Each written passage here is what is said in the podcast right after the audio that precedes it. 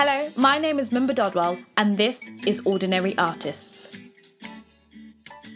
In this episode, I'm talking to Ambreen Razia, who just starred and wrote The Diary of a Hounslow Girl. It just finished touring the UK at the moment. Um, and it's coming back later in the year with someone new.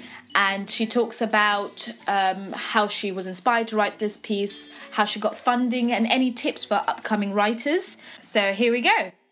Hello, so I'm sitting here at the National on the deck with Ambreen Razia, who wrote and starred in Hounslow Girl. So I wanted to ask you how you got into acting and writing as well.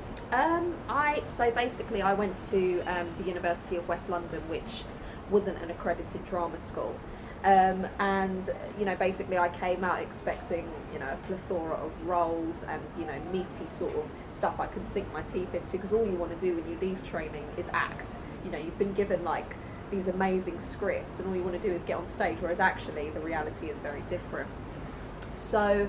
Um, what I ended up doing was I ended up facilitating for a year and working with girls in gangs and things like that um, working with young women, you know, young mothers who were mothers from the age of 14. And I basically ended up observing young women for a year. And, you know, it was always my, you know, having observed like um, certain sort of, you know, characters on, on, on screen and on stage, I saw that, you know, young British Muslim girls, you know, I couldn't find a character who had a bold, strong voice in theatre or on like TV, on, yeah. on TV on yeah, screen. that's so true. You don't you don't see any of them. No, so I think it was a combination of working with those young women and also wanting to get that voice out there that Hounslow Girl came about, um, and also wanting to create a character that that exists because they do. Like you get you know young British Muslim girls who who are just like any other 16 year old girls and quite often on screen they're represented to be quite passive or submissive as well submissive yeah and kind of like you know accepting their fate mm. and kind of like and it's just like you know like there are girls out there who want to question everything who are yeah. bold i went to you know school with girls like yeah. that um, so that's where it came from that's really nice and um, how did you find touring around England? How were the different responses from different places? Because you did some in London, and you also went to Birmingham, I think. Yeah, yeah. yeah. So um, how was that? Um, I think you know the cities kind of understood it more yeah. because it was like they've seen that girl walking down their streets.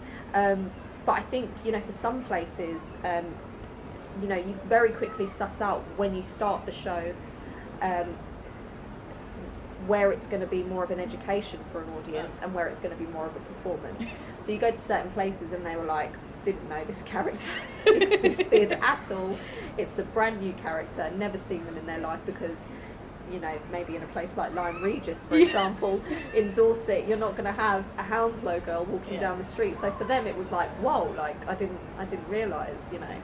Um, and you know, I had some responses where some people were like, "Oh, she's she wasn't born here," And I was like, well, no, she's she's born in London. She was That's like, no, so... I know. And they were like, no, no, no, she came over. And I was like, no, did you just not watch the show for 85 minutes? She was, she's a very London, you know. That's so weird. But it just shows you that actually the UK is yeah. so big and, you know, that kind of character doesn't exist in, in mm. those places. So, yeah, so I think it was very interesting going to some places, like I said, in it being a performance, some yeah. places it was more of an education. And um, I want to say your promo little videos were probably the funniest videos I've seen. Yeah. The ones where you had someone filming you in, in your on your couch or something, oh, and your yeah. mum coughing yeah. because you had bronchitis, and that was really cool. I really yeah. liked that. And how did you how did you choose the style of theatre to do? Because it was very personal. It was like the audience were um, were your friend, like your very close friend. Yeah, I, I love theatre where it feels like a conversation and you almost feel like it's like a peep show into their into their world. So I very much wanted them to feel like they were part of it. And there were times when it there are times when it is quite intense, but actually, you know, for some young women growing up, life is like that. It is intense. I mean, I went to school with girls who young British Muslim girls, a friend of mine at school said that growing up for her, you know, two months felt like two years wow. because of all the kind of ducking and diving and trying to sort of balance those two coexisting worlds. So yeah, it is quite intense, but that is the life of a teenager. Yeah. I mean, it's the end of the world. every every moment's like, what's happening? Yeah, like you know, yeah. they can have a breakup and it's like, that's it, I'm done. um, it's, it's finished. And actually, there are moments of that in the play, and I really wanted the audience to be very much involved in that because sometimes I think with theatre, it very much feels like the audience is there Yeah. and the performance is there. Um, whereas actually, I feel like it should be an experience where it feels inclusive and exciting. Yeah. Um, so yeah, so I mean, the, some of the venues I went to, which were slightly more closer and Yeah. smaller, I much preferred those to some of the more sort of bigger proscenium, you know, venues. yeah, arch because venues. yeah, 'cause the show did lend itself to more cozier theatres rather than big Yeah. Standing back and sort of looking out at Yeah, everyone. I mean, you could do it, Yeah. but at the same time, it's like, you know, it is a conversation. Um, so yeah, yeah. And how did you get about um, just for people who also want to write and get their shows shown?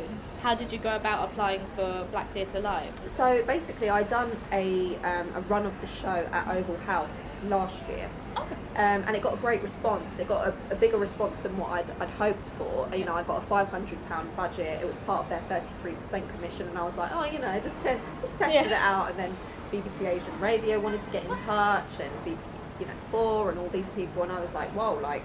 I said, you know, obviously there is a want and need for this voice. Mm. So I applied for Black Theatre Live and I applied for that, their small scale um, funding. And, you know, out of 50 applicants, I was very lucky, you know, to be successful and to be chosen. And from there, I just thought, you know what, if I'm going to do this, I'm going to develop it and make it the best it can be because this is one of the first voices for your young British Muslim girl and it has to be a good one. Yeah. So, you know, spent that time, spent that money working with a dramaturg and getting it to a place where I really, I, I felt like it had to be. yeah. Um, so yeah, that's that's sort of where it came about. And I saw that you're coming to Tara Arts later in the year again, so I was really pleased about that. I was like, yes, it's coming about, so I'll I'll invite more of my friends to come see it. Yeah. And I also wanted to say, as you said, there's more. There is um, there is a need recently for more voices from Asian Asian women specifically, and I've Yeah. seen um, on BBC Three they've done a lot. On, they've done like a whole segment on sort of Muslim lives and everything. I watched some of them. I really, I really enjoyed them. Yeah. And um, you were also in The Murder by My Father, so I Mm. want to know how that was working with that project. Um, I think you know, it was it was amazing to be a part of that because it's an issue that needs to be raised. It's a horrible, violent, you know, thing that happens, you know, within the culture, and you know, I I felt like it almost kind of, in a way, it sort of went hand in hand with Hounslow Girl in terms of, you know, young women who who can be stripped of their voice. Um, so I think, yeah, I mean, it, it was it was amazing to be a part of that. Um, and again, just getting those stories out there, those, uh, you know, particularly young women being the central sort of, um, the main character of the story. Yeah. Um, so yeah, I mean, it was incredible to be a part of. I, you know, I was very, very lucky. But think it my, my sort of deepest passion is to continue writing. Right. Okay. You know, for for For theatre. for for theatre, for screen, both. But just to kind of get those untold stories out there. Yeah. Um, so that's why it was great to be murdered by my father because it was an untold story, and I was lucky enough to be a part of it. So That yeah. was yeah, it was really good. And as you said, like writing, especially for you writing it, you know you know the lives of these girls. You've been with them, and also you can express your life and your story. Yeah. Um, and I want to know what what sort of narratives would you like to see more on screen and TV for Asian actors?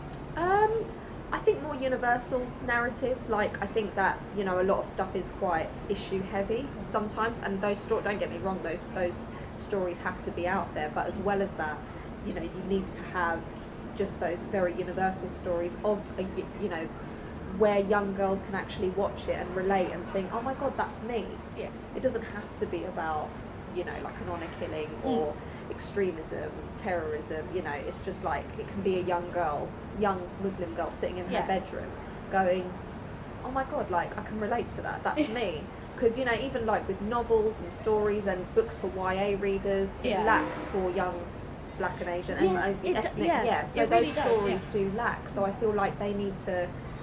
That the more universal stories need to be more pre- uh, prevalent, and they need to be, you know, accessible for Yeah. for young people. Yeah. I also, as you said, like it's important for the girls themselves to see themselves reflected. Yes. But also, I, I must admit, like when I see Asian or Asian or Muslim or any of any other ethnicity, I'm friends with quite a variety of ethnicities, and Yeah. especially with mu- Muslim um, girls. My Muslim friends are not the people that I see reflected on TV. No. Like I'm like Oh, they're no. not like that. They're, they're Not at all. there's a varying degree. Some may be in that situation, but the ones I know and the vast majority are just like any other teenager or any other young woman or any other any range. Yeah. It doesn't really matter. I also want to ask you, um, do you have any tips for writing for anyone who's Um, I would say, I mean, the- I think the best is to write about something you're very deeply passionate about and you feel like write about something that you wish existed. So, you know, if, if you feel like there's a story that's missing, um, you know, write, basically you're going to stick to it. You're more likely, there's, there's more of a chance that you're going to stick to it and you're going to continue writing because writing is quite a, a long, it can be quite a tedious process. So it needs to be a story you're deeply passionate about that you can connect to and that you feel like is lacking. Um, so that's what I would suggest. And also getting other people to have a look at your writing as well because sometimes you can get so caught up in your own world Yeah. and you think this is great and then you put it on and you're like no like people are Yeah. like there's stuff that's missing so with Hounslow Girl because I worked with a dramaturg Yeah. it was just you know totally different eye um, and actually they they come from a point of view the audience's point of view and what they sort of you know want to see not in terms of narrative wise but in terms of just you know the sort of convention wise like you know what what would appeal to, to them because sometimes we can get a bit self-indulgent with ourselves yeah it's like I want to. Well, I'll share what's on my mind, like everything, and, Yeah. and there's other things that people find will want to know, find interesting Yeah. that we did we didn't think about.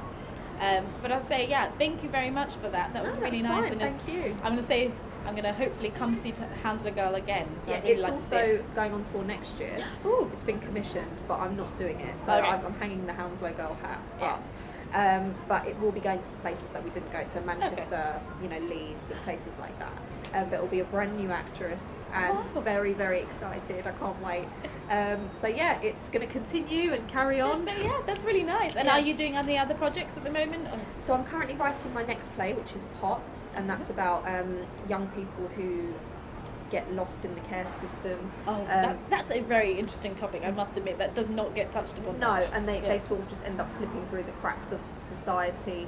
Um, and also girls in gangs as well, that's something that's not raised. Yes. Um, and actually gang culture itself and how it can, how people kind of look for temporary avenues of love Mm. because they're not getting it at home. Um, so that's something I'm working on now. And also um, the Hounslow Girl series, which is coming out very soon. Um, so working on that. So That's amazing. Yeah. So um, yeah, and I suppose with the series as well, it's a way to be able to get that story out to those Wider- aud- wider a wider audience. And young, like I said, young girls Yeah. were sitting in their bedroom thinking, I need something to relate to, you know. And so yeah, so that's the purpose of that series. Oh wow. Okay, well, thank you very much for that, and Thank you. Good luck with all your ventures. Thank you. Thank you for listening. You can follow me at Ordinary Artists on both Twitter and Facebook.